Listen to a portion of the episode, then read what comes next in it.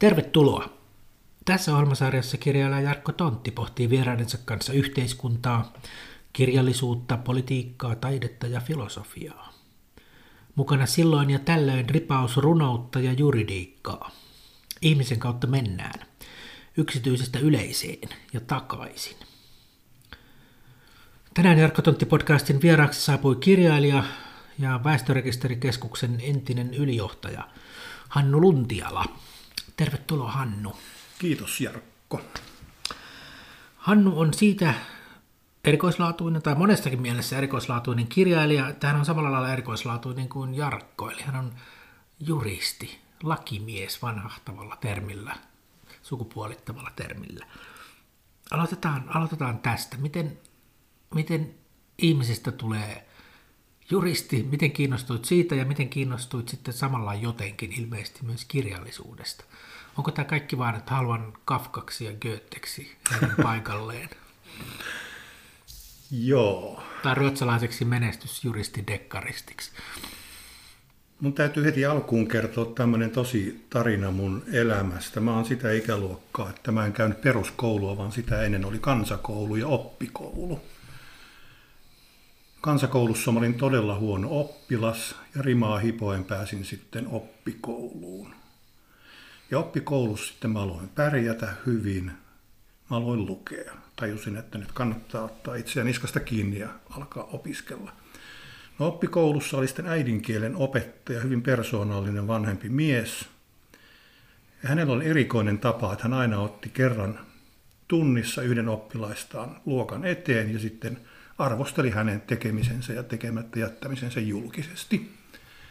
Ja samalla sitten hän antoi ennusteen tälle kaverille, että mikä hänestä tulee isona. Tänä päivänä tuommoinen opettaja varmaan saisi kenkää. No, sitten tuli mun vuoro oppikoulussa, olisikohan se ollut vuotta ennen ylioppilaskirjoituksia, ja hän sitten arvioi minut melko myönteisesti ja sitten lopuksi antoi ennusteen tulevaisuudesta ja sanoi, että Hannu, sinusta tulee joko kirjailija tai sinusta tulee juristi. Ja minusta tuli molemmat. Loistavaa. No mä kirjoitin ylioppilaaksi, sain erittäin hyvät arvosanat ja sitten mietin, että mitä tekisin isona. Mulla ei ole taipumuksia juuri mihinkään.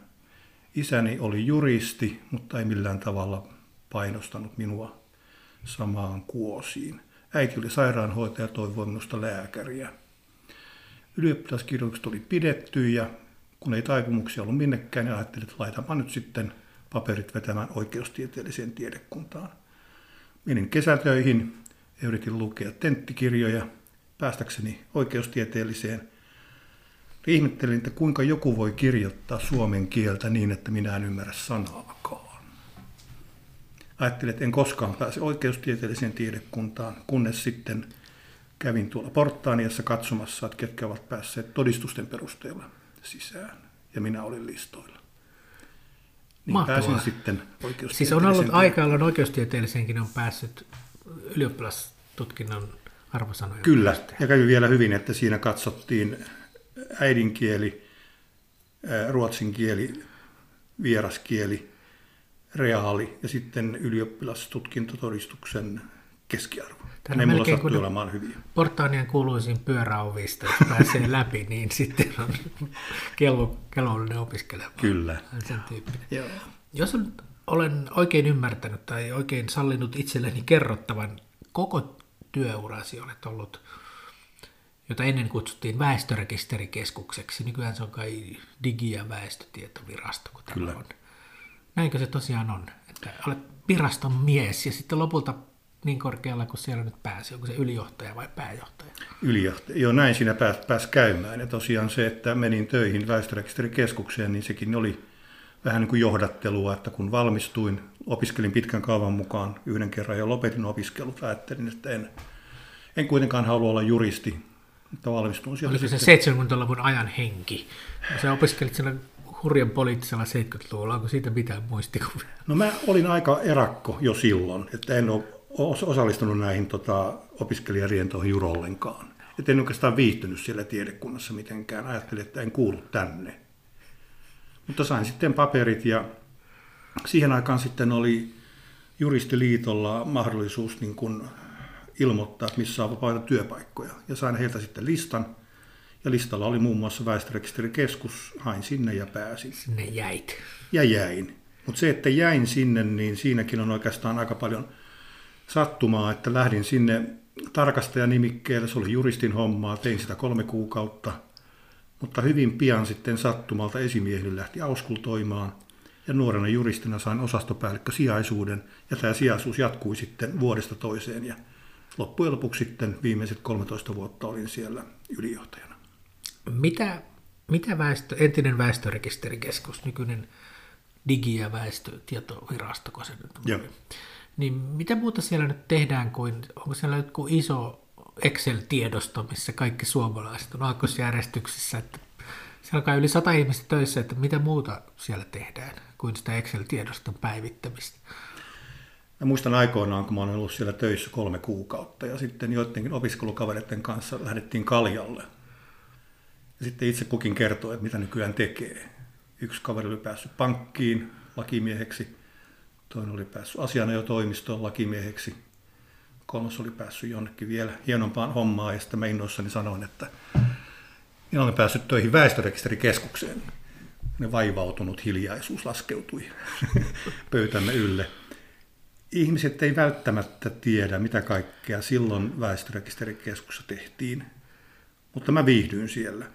Siis siellä todellakin niin kun kerätään tiedot, perustiedot ihmisistä ja myös rakennuksista, ja näitä tietoja sitten käytetään laajalti hyvästi yhteiskunnassa, valtionhallinnossa, mutta myös liike-elämässä – ja näitä tietoja sitten luovutetaan eri tarkoituksiin ja niin vaikka huoli. vaalit, vaalit, vaalit hoidetaan kyllä, joo, se on niitä tärkeimpiä hommia. Ja tosiaan pidetään huoli myös sitten hyvin tarkkaan tästä niin ihmisten tietosuojasta ja tietoturvasta. Siihen liittyy kai muun tavoista joku rikostutkintakin, oliko?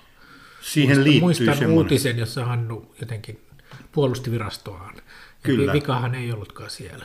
Joo, me tehtiin tätä hommaa aika paljon yhteistyökumppaneiden kanssa ja yksi yhteistyökumppani sitten teki pienen lapsuksen, joka sitten osoittautui aika karmeeksi, karmeeksi virheeksi, eli vähän aikaa nämä ei henkilötiedot, mutta silloin puhuttiin tämmöistä sähköistä asioinnista ja varmennepalveluista. Varmennepalveluun liittyvät tietyt tiedot olivat erään ulkovallan käytettävissä.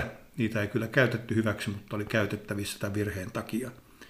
Ja kun tämä paljastui ja asia ruvettiin selvittämään, niin tämä yhteistyökumppani ja heidän edustajansa eivät antaneet riittävästi meille tietoa, että asia olisi täysin selvitetty ilmoitettiin asia poliisille ja juttu johti sitten oikeuskäsittelyyn ja yhteistyökumppanin toimitusjohtaja sai sitten loppujen lopuksi myöhemmin lähteä tehtävästään. No niin.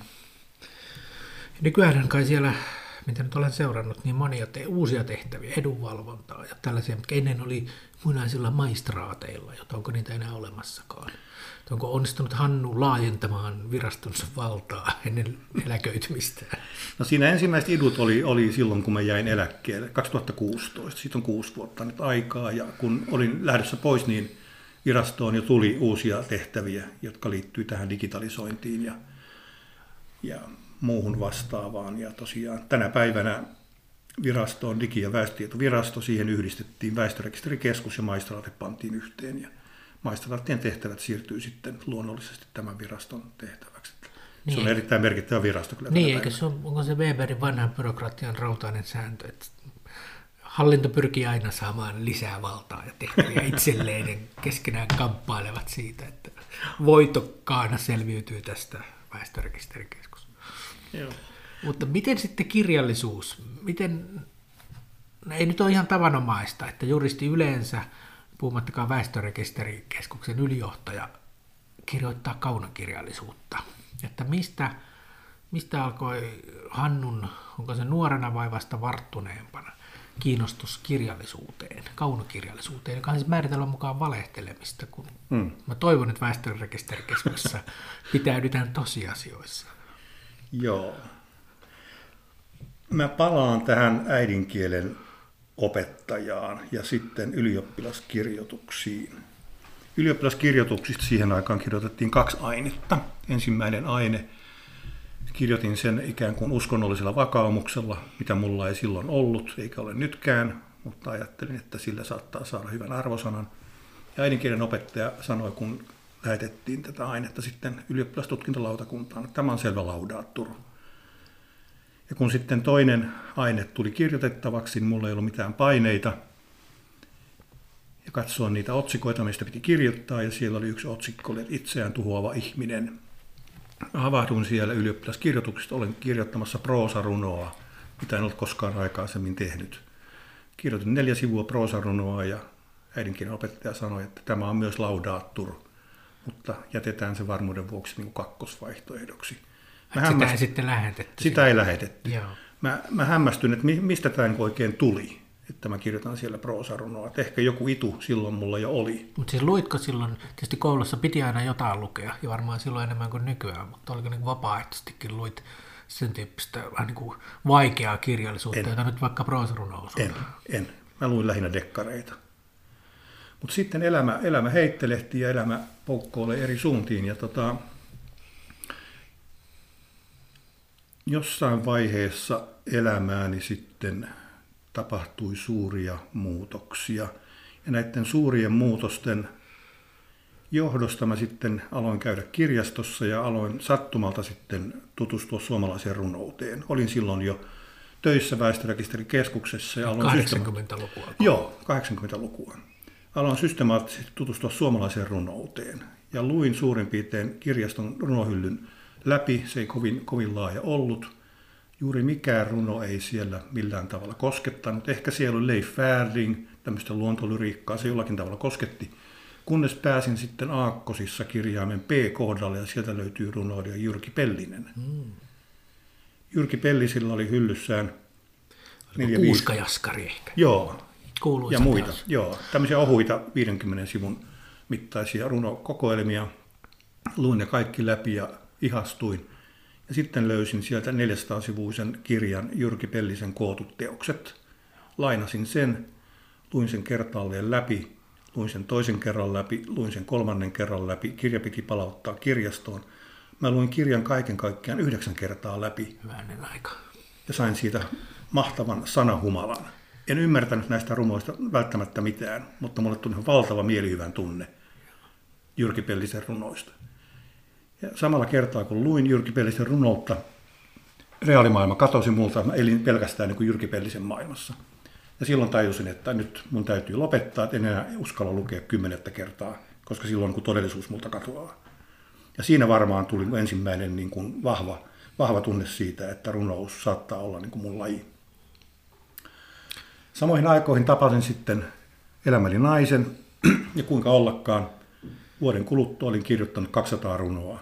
Oliko ne rakkausrunoja? Ne oli osittain rakkausrunoja, mutta osittain myös sitten muuta runoutta, ja ne oli tietenkin maailmanluokan lyriikkaa. Totta kai. Lähetin ne kustantajalle. Semmoinen alo, että tämä on niin totta. Lähetin ne kustantajalle ja kolmen kuukauden kuluttua sinne kustantajille tuli näitä kuuluisia yhden, yhden lauseen kirjeitä. Että kiitos, ei, mutta ei, ei sovi kustannusohjelmaan. Aivan jokainen kirjailija voi kertoa kannustuksena kaikille kirjoittajille, että on saanut palautekirjeen, jossa että ei sovi kustannusohjelmaan. Luulin, että olin runoilija, mutta en sitten ollut. Masennuin ja lopetin runojen kirjoittamisen 13 vuodeksi. Perustin perheen, rakastuin tähän naiseen, meille syntyi lapsia. Mutta kuinka ollakaan sitten elämä kolhii ja tämä suhde päättyi. Ja kun suhde päättyi, jäin pohtimaan elämääni ja surkea kohtaloani ja kaivoin vanhat runoni kaapista. Luin niitä, ajattelin, että nämä edelleen ovat maailmanluokan lyriikkaa. Sattumalta huomasin, että Suomen kulttuurirahasto järjesti suuren runokilpailun henkilöille, jotka ovat aikaisemmin julkaisseet mitään. Eli ollaanko nyt 90-luvulla? 90-luvun loppua. Joo. Kymmenen runoa poimin, muokkasin niitä ja lähetin ne kilpailuun ja kuinka ollakaan sitten olin yksi voittajista totesin, että minä olen runoilija. Lähetin runot uudelleen kustantajille, sain samat kirjeet takaisin kolmen kuukauden kuluttua. Mutta yksi kustannustoimittaja, muistaakseni VSOYllä Eila Kostamo, vihjasi palautteessaan, että ehkä sinun kannattaisi siirtyä proosaan. Usein kustantamoilla sivumenen sanoen on näissä vihjailuissa ihan taloudellinen perustekin. Kyllä. Että runokirjat on käytännössä aina tappiollisia Se on totta. Että... Joo. Samaan aikaan sitten järjesti Nuori Voimalehti novellikirjoituskilpailun. Osallistuin siihen, sain siitä kunniamaininnan. Ja sitten Kymen Sanomat järjesti Toivo Pekkasen syntymän satavuotis syntymän kunniaksi kirjoituskilpailu, novellikirjoituskilpailu, henkilökuva. Ajattelin, että nyt en epäonnistu tässä. Kirjoitin huonolla suomen kielellä novellin nimeltä Musta, joka kertoo somalilaisesta miehestä, joka tulee Suomeen ja työskentelee siivoojana toimistossa. Huonolla suomen kielellä kirjoitettu teksti ja nimimerkki Ahmed. Ajattelin, että kilpailuraati antaa säälistä kunnia maininnan somalille, joka yrittää kirjoittaa suomen kielellä. Kun kilpailu päättyi kolmen kuukauden kuluttua siitä, minun otettiin yhteyttä ja kerrottiin, että olen voittanut tuon kilpailun. Sen jälkeen kirjoitin sitten kymmenkunta novellia, lähetin ne Tammeen ja novellikokoelma Hommes julkaistiin sitten myöhemmin. Muistan sen hyvin, eri, erinomainen kirja. Ja siinä oli tosiaankin tuo Mustahan oli siinä mukana. Ja siinä oli todella monella, montakin kiinnostavaa novellia. Ja erityisesti minulla on jäänyt mieleen se kuvittelu, kuvitellulla, ei olemassa olevalla Hannu Luntialan luomalla kielellä kirjoitettu novelli, jonka nimen en nyt muista, mutta oliko se ikään kuin, että väitettiin, että se olisi jotain katalanian Kyllä. kieltä, jota siis ei ole olemassa, on katalonia kyllä. Joo.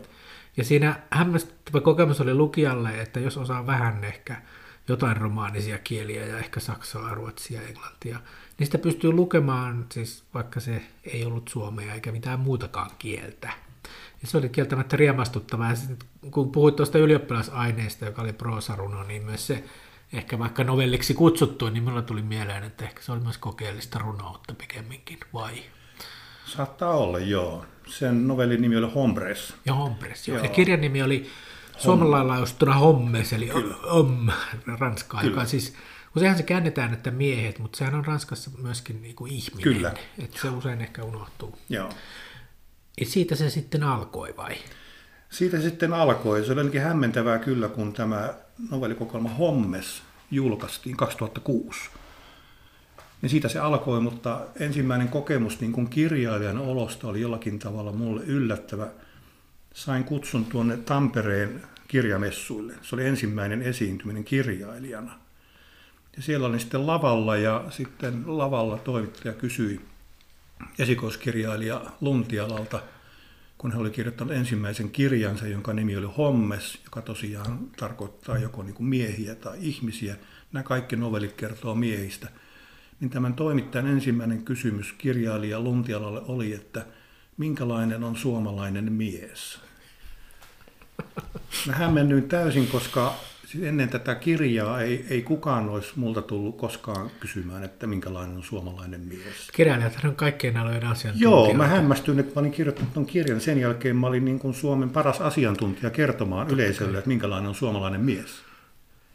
No mikä vastasit siihen? No ensin mä ajattelin sanoa, että en minä tiedä. Lukekaa tämä kirja, käykää mieluummin ostamassa se tuolta, eikö se olisi ollut se kustantajan toivova vastaus? Joo. Kyllä mä ensin järkytyksen jälkeen sain siihen jotain, jotain soperrettua, mutta sen jälkeen mä sitten havaitsin, että kun kirjoittaa kirjan jostain, niin sen jälkeen on sen alan asiantuntija. Aivan, aivan. Ja sitten kun novellihan on, siis tämä niin ikävästi sanottu, mutta aina joskus on kuullut sellaistakin, että novellilla ikään kuin harjoitellaan proosan kirjoittamista ja sitten kirjoitetaan oikeita kirjoja eli romaaneja, mikä on väärin, ei pidä paikkaansa, mutta se on kuitenkin jäänyt ilmeisesti Hannu Luntialan ainoaksi novellikokoelmaksi. Ja sitten on tullut sarja romaaneja. Ensimmäinen näistä oli varsin erikoislaatuinen Viimeiset viestit vuodelta 2007, joka sai maailmanlaajuistakin huomiota ilmeisesti jossain yhdysvaltalaisessa uutiskanaavallakin. Vilahtaa kirja, joka oli kirjoitettu, että kyseessä on siis kuvitteellisista tekstiviesteistä. Joku ehkä vielä muistaa tekstiviestit, kun oli tarkka rajoitus, näin ja näin monta merkkiä Nokian huumassa, kaikki lähettelevät tekstiviestejä. Eikö se ollut joku suomalaisen insinöörin keksintökin koko tekstiviesti? Joo. Ja sitten se vielä unohdettiin patentoida, niin se levisi maailmalle. Niin mistä tämä idea tuli? Kun mä olin kirjoittamassa tätä novellikokoelma Hommesia, niin mulla oli jo takaraivossa tämä suuri idea, että teen jotain ensimmäisenä maailmassa. Ja sen verran olin kirjallisuuteen perehtynyt, että tiesin, että on olemassa muun muassa niin kirjeromaaneja, Niin, hyvin perustuu pitkä siihen, perinne. että niin kuin Joo. kirjeenvaihdosta tulee niin kuin tarina. Ja ne on kuvitteellisia usein. Että... Ja ne on usein kuvitteellisia. Niin. Ja mä sain sitten idean, että minäpä kirjoitan sitten novellikokoelman jälkeen niin kuin maailman ensimmäisen romaanin, jossa on pelkästään niin kuin tekstiviestejä. Ja kun Hommes oli julkaistu, niin hyvin äkkiä sitten minulla oli tarina valmiina ja kirjoitin sen suurin piirtein niin kuin puolessa vuodessa tekstiviestiromaanin, joka perustuu tosiaan keksittyihin tekstiviesteihin ja lähetin sen sitten Tammeen ja muistan sitten hyvin, kun eräänä sunnuntai-aamuna tekstin lähetettyäni lojuin sängyllä. Ja tulee tekstiviesti. Minulle tulee tekstiviesti Tammesta, julkaisemme tämän. Siinä oli mun mielestä tyyliä. Siinä oli tyyliä, että sitä ei niin kuin soitettu esimerkiksi, kuten joskus kustantajat ainakin joskus tekivät. Se herätti valtavan kansainvälisen huomion.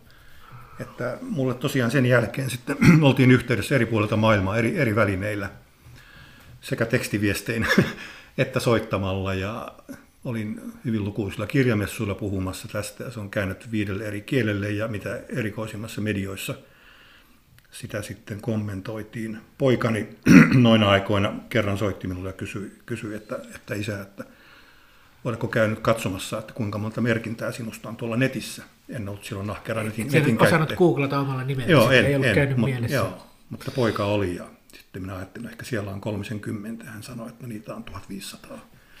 Ja viikon kuluttua oli 5000. Mahtavaa. Se useinhan käy niin, että kun joku kirja ikään kuin breikkaa näin vakiintuneella anglismilla, sen jälkeen on sitten voi olla vähän hankalaa kirjoittaa sitä seuraavaa, kun on paineita, että pitäisi saada jotain samalla lailla uutta ja mullistavaa ja saada samanlainen läpimurto. Et sitten seuraava kirja tulikin sitten jo heti seuraavana vuonna, oliko se niin, In Memoriam 2008. Myös ikään kuin romaanina ainakin kirjastoluokitettu, mutta samalla lailla aika erikoislaatuisesta kulmasta. Että In Memoriamhan on muistoissamme käännettynä suurin piirtein ja ovat mu- muistokirjoituksia, obituaareja. Ja Ja onko siinä kuitenkin romaanin rakenne ja mistä tämä tuli? Aihehan on hieman morbidi. kyllä, Vai onko se väestörekisterikeskus näkee ihmisten kuolevan, siinä joutuu poistelemaan sieltä Excel-tiedostosta koko ajan väkeä. Mulla on hyvin varhaisesta vaiheesta ollut semmoinen ongelma, että mä oon kärsinyt kuoleman pelosta. Nuorena lapsena kesällä olin hukkua ja siitä jäi sitten ensimmäinen trauma. Tuli mieleen kuolema ja sen jälkeen sitten teini-iästä aloin polttaa tupakkaa ja sikaria ja piippua ja samalla kertaa kun polttelin, niin tuli pelko siitä, että tästä varmasti saa keuhkosyövän ja kuolen siihen. Eikä Ja mikään olen- huono arvaus. Ei huono arvaus. Niin. Olen elänyt tämmöisen kuolemanpelon kanssa hyvin pitkään ja tota, kun sitten polttelin piippua asuntoni terassilla ja nautin siitä ja samalla pelkäsin kuolemaan, niin aloin tutustua eri aikakauslehtien ja sanomalehtien muistokirjoituksiin, nekrologeihin. Ensin luin kuolin ilmoituksia ja yritin saada selville, että kuinka moni näistä kuolleista on kuollut keuhkosyöpään. Ja niistä ei käynyt ilmi se. Siellähän on vaan näitä runon, runon värssyjä, että heittäkää arkulle varoen multaa, siellä on ukki, siellä on kultaa. Mutta mihin ukki kuoli? Kuoliko hän keuhkosyöpään vai muuhun? Sitä ei käynyt ilmi. Oliko silloin vielä olemassa, nythän kuolen syyt julkistetaankin ihan tilastoina. Olikohan sitä vielä silloin olemassa? Sitä en osaa sanoa. Sitten löysin tosiaan nämä niin muistokirjoitukset sanomalehdistä, aikakauslehdistä ja muualta. Ja havaitsin, että nehän on ikään kuin tavallaan parhaita novelleja. Että yhteen niin nekrologiin on tiivistetty ihmisen elämä alusta loppuun. Ja ne on hyvin opettavaisia tarinoita. Vaikka jos muuten kiinnostunut niin kuin ihmisistä, niin siinä tosiaan 50 lauseella kerrotaan ihmisen koko elämä syntymästä kuolemaan. Ja mä huomasin hyvin pian, että nämä nekrologit ne on ihan oma maailmansa. Joo. Ja mitä enemmän sitten mennään johonkin erityis niin kuin ammattiryhmään, niin sitä jollakin tavalla erikoisempia myös nämä niin kuin nekrologit on. Niin sehän on mun kokemuksen mukaan, luen niitä myös paljon, just ikään kuin kirjallisin tarkoitusperin. Ja niissähän on aika selviä sävyeroja, riippuen siitä kuka on kirjoittanut, onko ne kollegat vai Kyllä. lapset vai, vai Joo. mitäkin. Ja sitten se saa tosi tarkkaan tulkita, että ikään kuin voisiko sanoa kielteiset asiat on niitä ei aina vaieta, vaan ne esitetään kiinnostavin salakielisin ilmaisuin. Kyllä. Ja joskus muistokirjoituksen kirjoittajalla on kova tarve tuoda myös itseään esiin tässä muistokirjoituksessa rivien välistä tai jopa riveillä. Aikoinaan muistan, kun sitten oikein urakalla perehdyin näihin muistokirjoituksiin ja päädyin semmoiseen erikoislehteen kuin pöytätennislehti. Mikäpä siellä, muu. Niin. Ja siellä sattumalta oli sitten joku, joku kuuluisampi ja menestyneempi suomalainen pöytätennispelaaja kuollut nuorena ja hänestä oli sitten muistokirjoitus. Ja muistan tämän otsikon. Se oli Pingiksen Einstein. No siitä tuli jotenkin mieleen, että, että miksei tarinaa voisi kertoa sitten muistokirjoitusten avulla. Ja kirjoitin sitten 60 kuvitteellista muistokirjoitusta ja niistä sitten rakentuu tarina välillä niin kuin henkilö selittää, että miksi hän niin kuin tämän muistokirjoituksen tähän tuo esiin. Ja Eli ne liittyvät toisiinsa. ne liittyvät toisiinsa. Aivan. Ja Se on oliko- kieltämättä aika, aika vaikeaselkoinen romaani, mutta jos on niin kuin aikaa ja aivoille käyttöä, niin se on hyvä, hyvä aivovoimistelua. Ja oliko vielä niin, että siinä on ikään kuin kehystarinana eräskin väestörekisterikeskuksen johtaja Kyllä, vilahtaa. kyllä, kyllä. Mutta kuitenkin kyseessä lienee fiktio, eikä, eikä sieltä viraston asiakkaita, joita me olemme kaikki, niin ei ole sieltä napsittu kuolleita kuitenkaan. Ei, ei. Siinä tulisi ehkä lainsäädäntö vastaan. Poikkeuksellisen kiinnostavaa, sanotaanko näin. Sitten lisää romaania pukkaa, varsin nopeasti tuli sitten taas seuraava. Petri Vallin toinen elämä, joka kertoo identiteettivarkaudesta ja valelääkäristä. Liittyykö tämä, muistan, että tämmöisiä on ollut Suomessakin tapahtunut. Joku onnistui esiintymään lääkärinä, joku mies vuosikausia. Ja tietysti kiinnostavaa lääkärin ammatin kannalta, että kukaan ei huomannut mitään ja ilmeisesti kukaan ei kuollutkaan.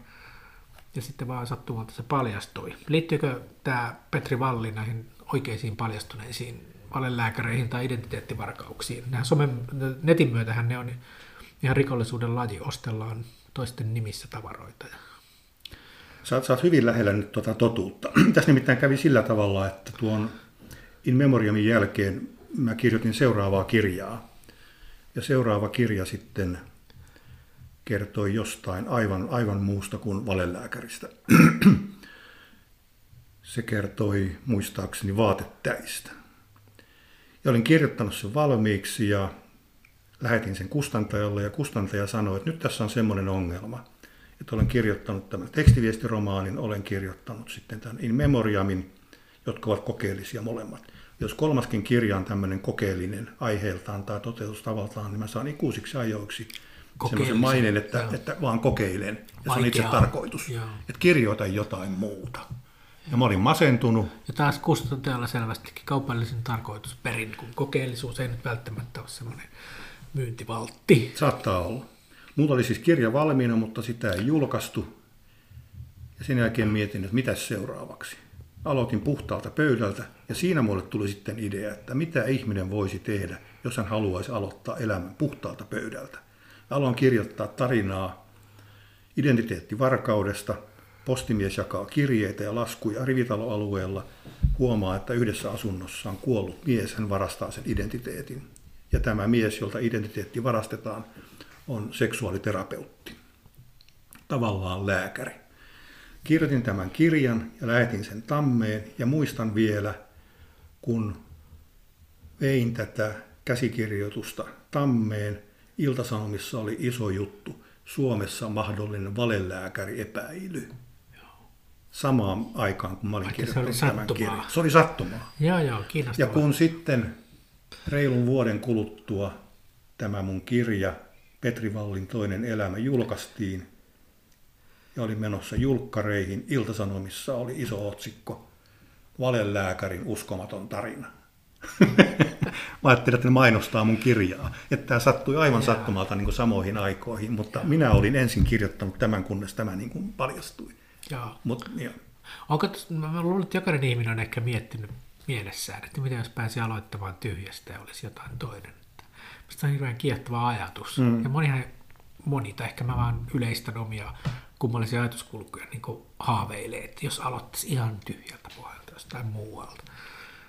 Ehkä tämä, mitä luulet, osuuko tämä semmoiseen kaipuuseen ajatukseen jokaisessa? Mä luulen, että jokaisessa on vähän el- elämäntilanteesta riippuen, niin joskus ihminen haaveilee, voi kuinka voisi aloittaa alusta ja ihan uudella alalla ja uudella, uutena ihmisenä. Tulee tästä vaan näistä, näistä käymämistä keskusteluista mieleen se, kun joskus sanottu, että kirjallis- kirjallisuudessa on vain kaksi aihetta, on niin rakkaus ja kuolema. Ja näin mä aina vastaan, jos toimittajat kysyy, mitä kirjasi käsittelee, että rakkautta ja kuolemaa. Tuntuu, että aika korostetusti sulla on esillä kirjoissa, että Aivan. morbiideja, obituaareja, jossa kerrotaan kuinka synnytään ja kuollaan, ja sitten tällainen niin kuvitteellinen syntymä, ryhdyn, Aivan. synnyn uudestaan. Niin sekin alkaa tietysti siinä kuolla, sen, sen jonka identiteetti kaapataan kuolemasta. Kyllä. Mutta kiinnostava tietää, että sulla on tämmöinen henkilökohtainen kuolema, kuolema tuota pelko leijaillut. Kelläpä ei olisi jotain sitä ajatusta.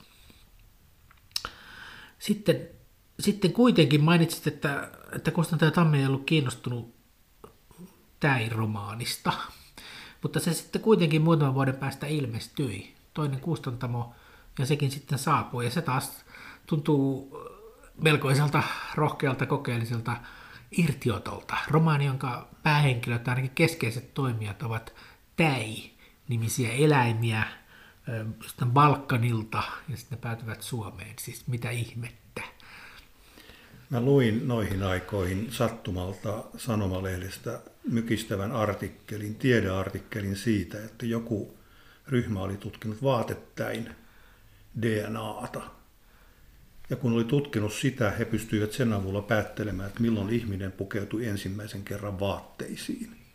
Ja mun mielestä oli tarinana niin, niin uskomaton, Hyvänen aika. että mä rupesin miettimään, että nyt mun täytyy tutkia näiden täitten sielun elämää vähän tarkemmin. Ja perehdyin sitten tähän täitten elämään ja biologiaan. Ja sitten hyvin äkkiä minulla alkoi kehkeytyä semmoinen ajatus tarinasta, että kerronpa kahden henkilön, kahden vaatettain tarinan. He ovat Kosovossa, missä aikoinaan kävin.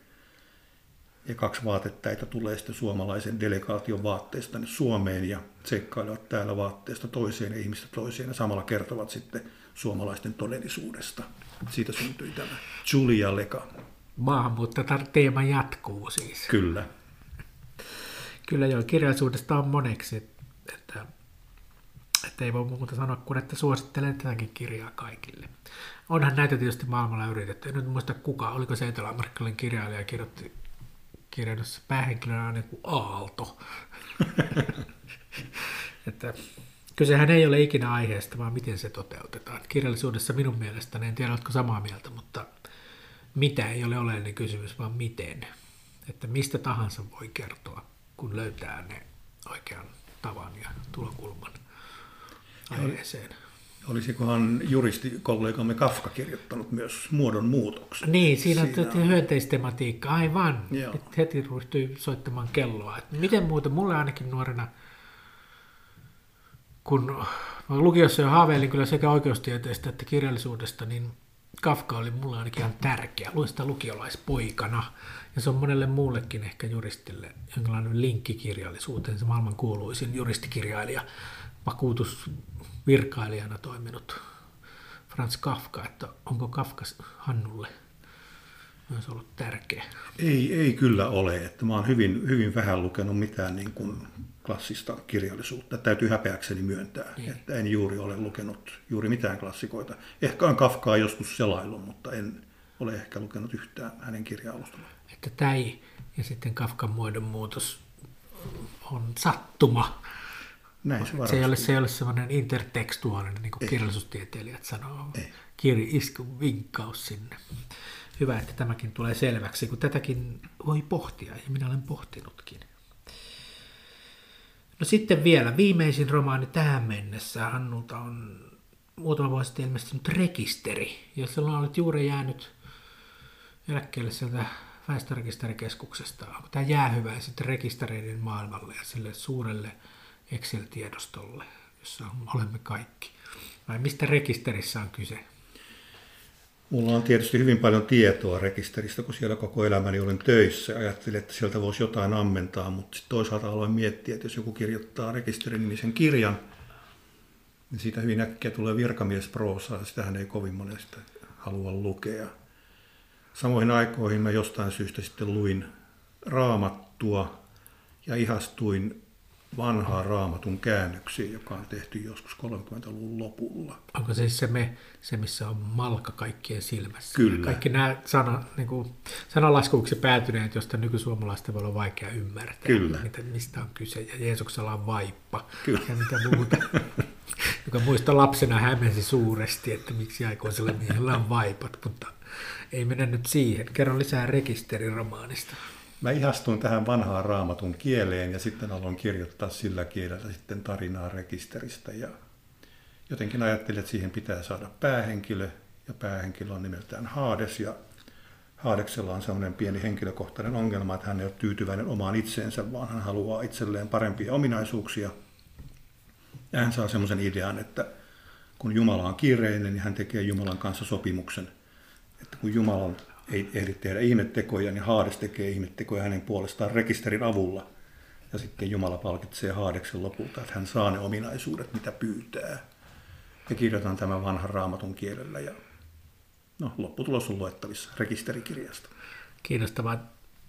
Kun tätä, nyt varmaan en tiedä, onko kuulijatkin samaa mieltä, mutta kun nyt olemme näistä romaaneista ja novellikokoelmasta tässä puhuneet, niin mikään, kaikki ovat ikään kuin täysin ikään kuin tyhjältä, tyhjästä uudelleen aloittamiselta minusta niin kuin tuoksahtavia. Et kun kirjailijoitahan on, ja usein ihan syystäkin joitakin vähän niin kuin syytettykin siitä, että aina se joka toinen syksy se julkaisee saman kirjan. Tuottelijat, nyt jo edes mennyt Arto Paaselinna vaikka, vähän niin kuin sama kirja, nimet ja paikka vaihtunut. Niin Hannu Luntiala ei voi todellakaan tästä syyttää, että ei näistä ehkä pysty löytämään mitään niin kuin toistorakenteita ja taas sillä on se sama juttu, vaan kaikki ovat jotenkin hämmentävällä tavalla aivan erilaisia. Miten tämä on mahdollista? Mä ainakin huomaan, että mä omassa kirjoittamisessani vähän, se, vaikka kuinka yrittää, niin paine on kova päätyä kirjoittamaan samoista teemoista ja vähän samoin tyyleinkin. Miten teet tämän jatkuvan uudistumisen mahdolliseksi? Mä en suoraan sano osaa, osaa vastata tuohon niin mitään. Että mulle tulee joku idea, totta kai tulee paljon ideoita. Et se ei ole siis tarkoittanut, se ei ole tietoinen suunnitelma, että haluan nyt ikään kuin aloittaa taas ihan tyhjältä pöydältä. Ei, ei. Siis semmoista itse tarkoitus mulla ei ole, kirjoitanpa taas jotain erikoista, vaan mulle tulee joku idea ja sitten kokeilen, että toimiiko se. Jos ei se toimi, niin jätän kirjoittamatta, mutta jos se toimii ja alkaa niin kuin kynä sauhuta tai näppäimistö laulaa, niin sitten kirjoitan sen.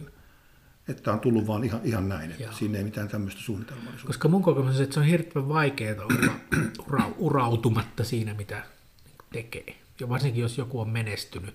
Jos joku olisi voinut luulla, että tekstiviestiromaanin jälkeen, kun teknologia kehittyy, niin sitten olisi tullut WhatsApp-romaani tai, tai muuta vastaavaa, että kun kerran toi kiinnostaa ihmisiä.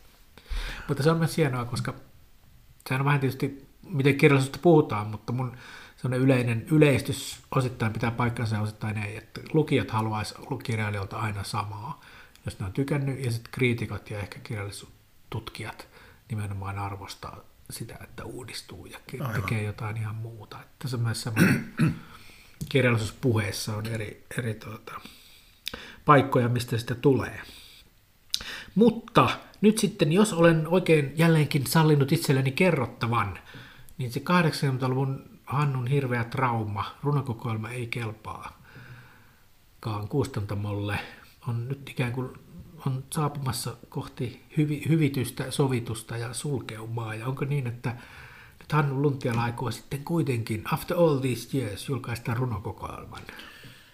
Kaupungilla puhutaan, sanotaanko näin? Kaupungilla puhutaan. Kulmilla, kun supistaan jo täällä kruunuhaassakin kaikki odottaa. Joo, elämä on kyllä täynnä yllätyksiä. Tosiaan luulin 80-luvun puolivälissä kolmekymppisenä nuorena miehenä, että olen runoilija. Ja tiesin, että olen runoilija, mutta yhtään runokokoelmaa ei julkaistu. Sitten Suomeen tuli korona. Olen vähän tämmöinen koronakammonen tämän kuoleman pelkoni kanssa. En ole siitä päässyt kokonaan eroon. Kun muut kävelee tuolla kaupungilla kaduilla, niin minä olen viimeiset pari vuotta kävellyt enimmäkseen hautausmailla, Hietanimen hautausmaalla. Ja katselin näitä hautapaasia ja sieltä sitten sain semmoisen idean, että ikään kuin ne hautapaadet alkaa kertoa jokainen niin omaa tarinaa siellä mullan alla makaavasta henkilöstä. Ja hyvin äkkiä sitten muistin Edgar Lee Mastersin Spoon River Anthologia teoksen, joka minulla oli hyllyssä. Kaivoin sen hyllystä esiin ja luin sen sitten pitkän tauon jälkeen uudestaan. Ja se on aivan hulvaton kirja, sata vuotta sitten kirjoitettu tarina. Ja ei syystä yksi runouden klassikkoja, Kyllä. eikä todellakaan mitään niin vaikeaa Ei. kieltä. Todella selkeää ja oivaltavaa. Joo, ja jopa niin kuin hauskaa, että katkerat ihmiset huutavat haudastaan katkeruuksia toisilleen. Ja kuinka ollakaan sain sitten idean, että ehkä minun on syytä nyt kirjoittaa se oma runokokoelma ja tarjota sitä kustantajalle. Ja tämän kirjan työnimi on Suonissamme virtaa Spoon River ja sain sen sitten kirjoitettua ja tarjosin kustantajalle ja kustantaja innostui ja nyt se sitten julkaistaan. On tulossa, ollaanko loppu viilailuvaiheessa jo. No kyllä se on valmista tavaraa, että ehkä nyt loppuvuodesta julkaistaan. Onko sitten, onko yhtään niistä 80-luvun sydäntä riipaisevista, sydänverellä nuoren miehen kirjoittamista runoista päätynyt missään muodossa tähän, tähän suureen sulkeuma näyttää tapahtuvan? Kyllä siellä on aika monta. Että nämä runot on paitsi, että siinä on tämmöinen tarina, niin nämä runot on ikään kuin henkilökuvia rekisteristä poimituista ihmisistä. Rekisteri on Suomen Spoon River. Ja nämä henkilökuvat, osa niistä on ihan alkuperäisiä mun kirjoittamia runoja 80-luvulta. No niin. Osa myöhempää tuotantoa. Siitä saitte tyhmät kustantajat. Tästä Siitä en anna periksi.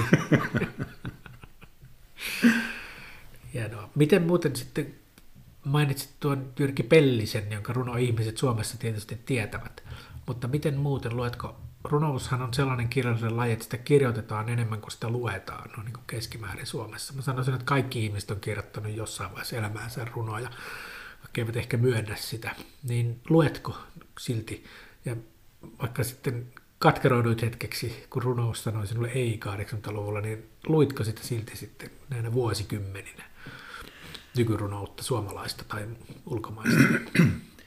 kun mä pelkäsin, että maailma katoaa Jyrki Pellisen runojen myötä, niin tein itseni kanssa sopimuksen, että en enää koskaan lue Jyrki Pellisen runoja. Siitä kymmenen vuoden kuluttua olin kerran Tampereella odottamassa junaa ja puoli tuntia oli aikaa ja kirjakaupassa näin, että Jyrki Pelliseltä on ilmestynyt uusi runokokoelma. Tein kompromissin itseni kanssa ja huomasin, että jokainen Jyrki Pellisen uusi runo alkaa sanalla että. Sain jälleen vahvan sanahumalan. Elämä oli ihmeellistä. Noin kymmenen vuotta sitten tapasin Jyrki Pellisen ensimmäistä kertaa kirjamessuilla. Ystävystyimme ja olemme edelleen ystäviä. Ennen koronaa kävimme muutaman kerran kuukaudessa syömässä ja syöminen oli sitä, että Jyrki istui pöydässä toisella puolella, minä istun toisella puolella, minä söin ja Jyrki puhui. Ja Jyrkin jokainen puhe oli kuin paras runo. Tänä päivänä Jyrkin liikkuminen on ehkä jo vähän huonoa, mutta hän soittaa minulle kerran pari kuukaudessa ja kuulen puhelimesta maailmanluokan lyriikkaa. Aivan, no niin, tämä niin kuin sulkeuma. Sulkeuma tulee koko ajan tästä mieleen, mutta onhan tuossa myös se, se kun sanoit, että kirjallisuus on aina rakkaudesta tai kuolemasta tai usein monista, niin onhan tässä sitten tämä, että ehkä jotain jatkumoa Hannunkin jatkuvassa uudistumisessa tapahtuu, että kuolema, kuolema tykyttää ja siitä on jotenkin kirjoitettava. Kyllä. Kuolemahan on poissaoloa. Ja olen tällaisenkin luonnehdinnan kuullut, että kirjallisuus on jonkun yritystä epäonnistumaan tuomittua tuoda jokin poissa oleva läsnä olevaksi. Ja kun tehdä se, mitä ei enää ole, niin luoda se. Tiedä, Aivan. Resonoiko tämä omien tuntemustesi kanssa? Hyvinkin paljon. Mutta sitten muutakin Hannu on kirjoittanut. On, on niin, että Hannu on myös kuuluu siihen joukkoon ihmisiä, joita kiinnostaa jats. Ja siinähän on mystinen liitto ollut vuosisatoja, tai siis vuosi, viime vuosien alusta, kun jats syntyi. Melkein runous ja jats on elänyt sellaisessa kummallisessa niin kuin, yhteiseloa. Ja Hannu Luntiala on myös jatsmies. Minä olen tällainen myöhäisherännäinen jatsmies, kun kuulin joskus, että vaikka oli jo myöhäistä minun osaltani, että jatsia kannattaisi kuunnella nuorena, kun keski-ikäisenä sitä kuuntelee kuitenkin.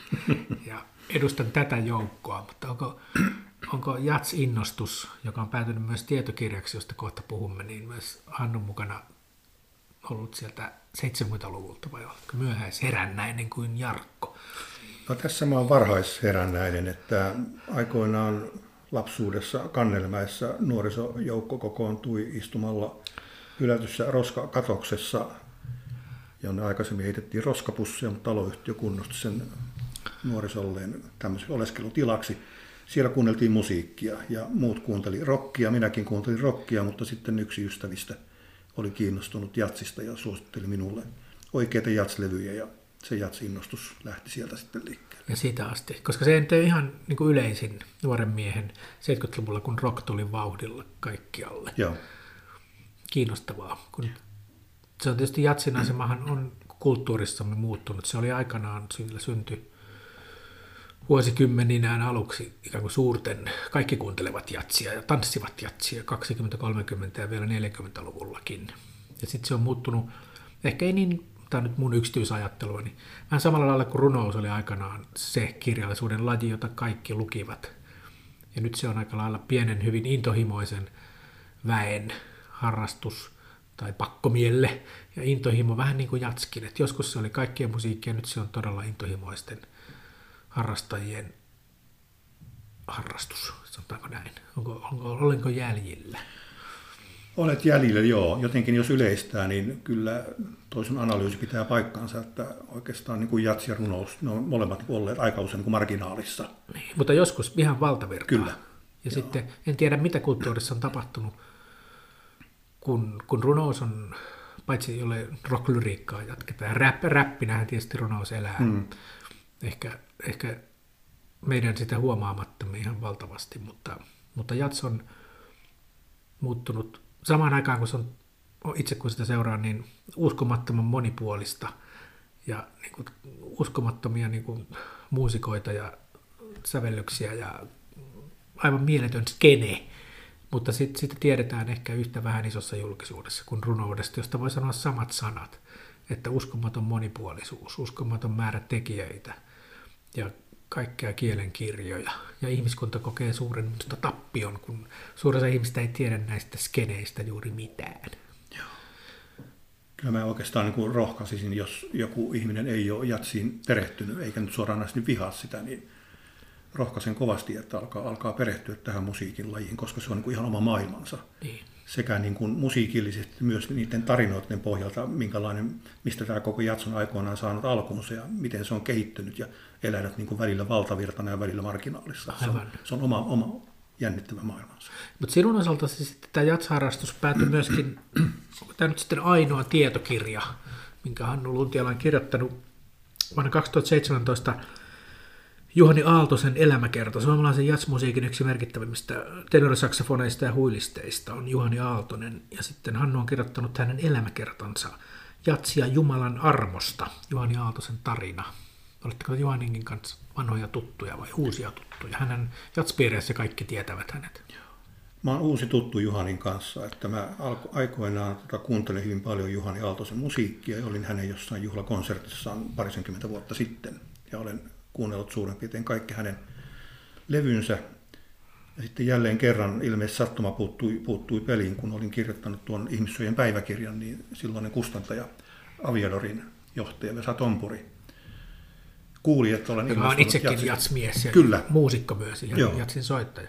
Ja hän, hän sitten sanoi, että, että hänellä on ollut suunnitelmissa, että Juhani Aaltosesta olisi hyvä kirjoittaa kirja ja kysyi, että olenko kiinnostunut ja en ole koskaan kirjoittanut tietokirjaa ja toivon, että saan kaksi viikkoa miettimisaikaa ja kaksi viikkoa supistui yhteen vuorokauteen. Seuraavana aamuna sitten soitin Vesa Tomporille ja sanoin, että mielelläni kirjoittaisin kirjan Juhani Aaltosesta. Ja Kuinka se sitten syntyi? Haastattelujen kautta? Se syntyi haastattelujen kautta. Tosiaan mentiin sitten Vesa Tomporin kanssa käymään Juhani Aaltosen kotona. Ja siellä sitten sovittiin, että kirja kirjoitetaan. Ja yhden kevään ajan sitten ehkä 3-40 kertaa kaksi 30 kertaa kävin Juhanin kotona haastattelemassa häntä pari tuntia kerrallaan ja siitä syntyi sitten tämä, tämä kirja, Jatsia Jumalan armosta. Onko se ihan perinteinen elämäkerta vai onko se samalla lailla, voisiko sanoa nyt, uusia kertomisen tapoja luova kuin Hannu Luntialan kaunokirjallinen tuotanto?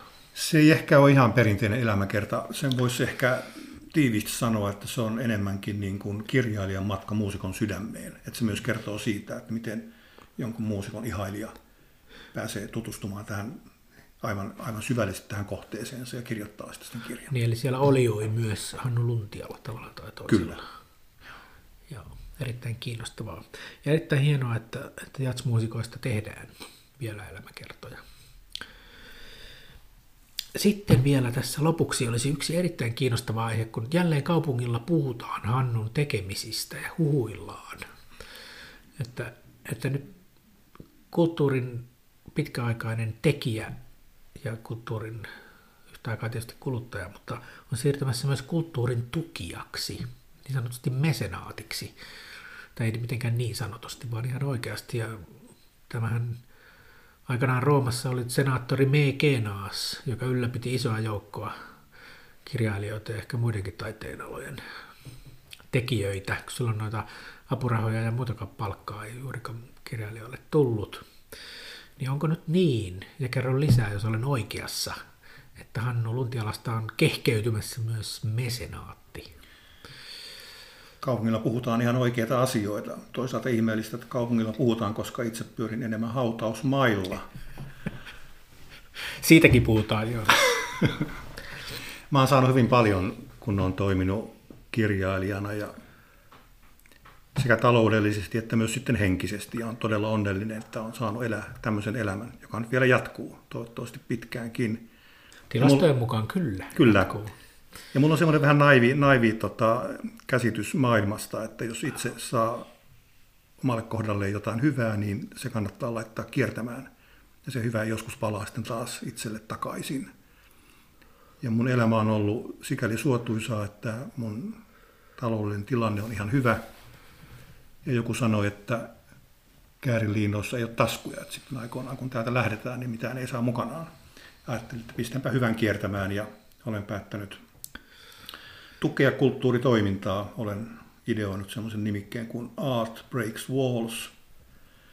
Ja tämän nimikkeen alla nyt sitten ala harjoittaa hyvän tekeväisyystoimintaa. Tuen kirjallisuutta ja tuen musiikkielämää, lähinnä jats-muusikoita tietyllä tavalla.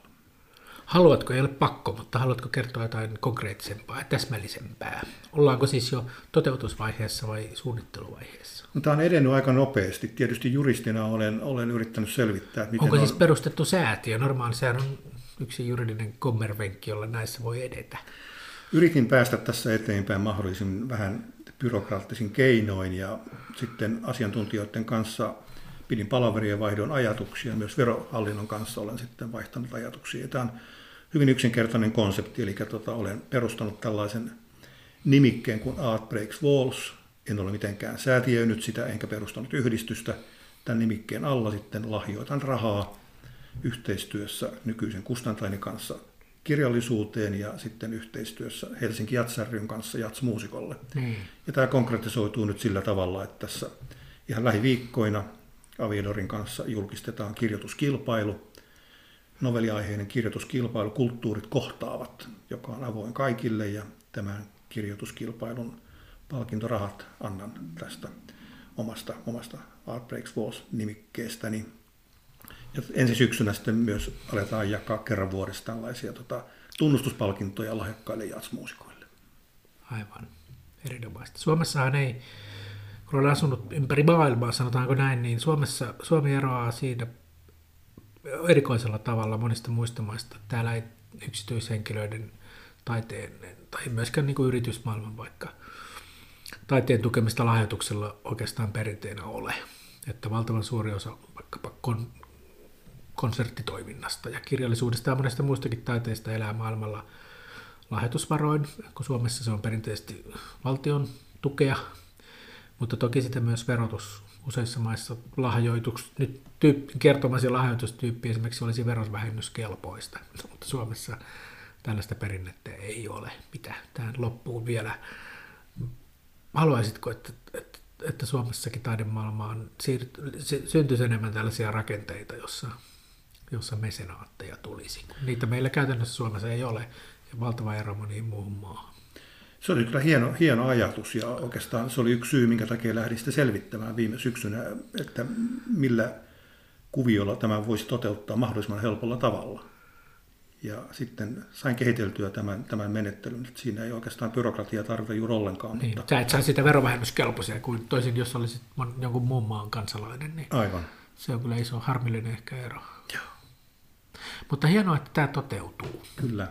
Aikamme lähenee loppuaan, mutta vielä on vapaa sana. Jarkko Tontti tunnetaan sananvapauden puolustajana. Sano vielä jotain terveisiä kuulijoille.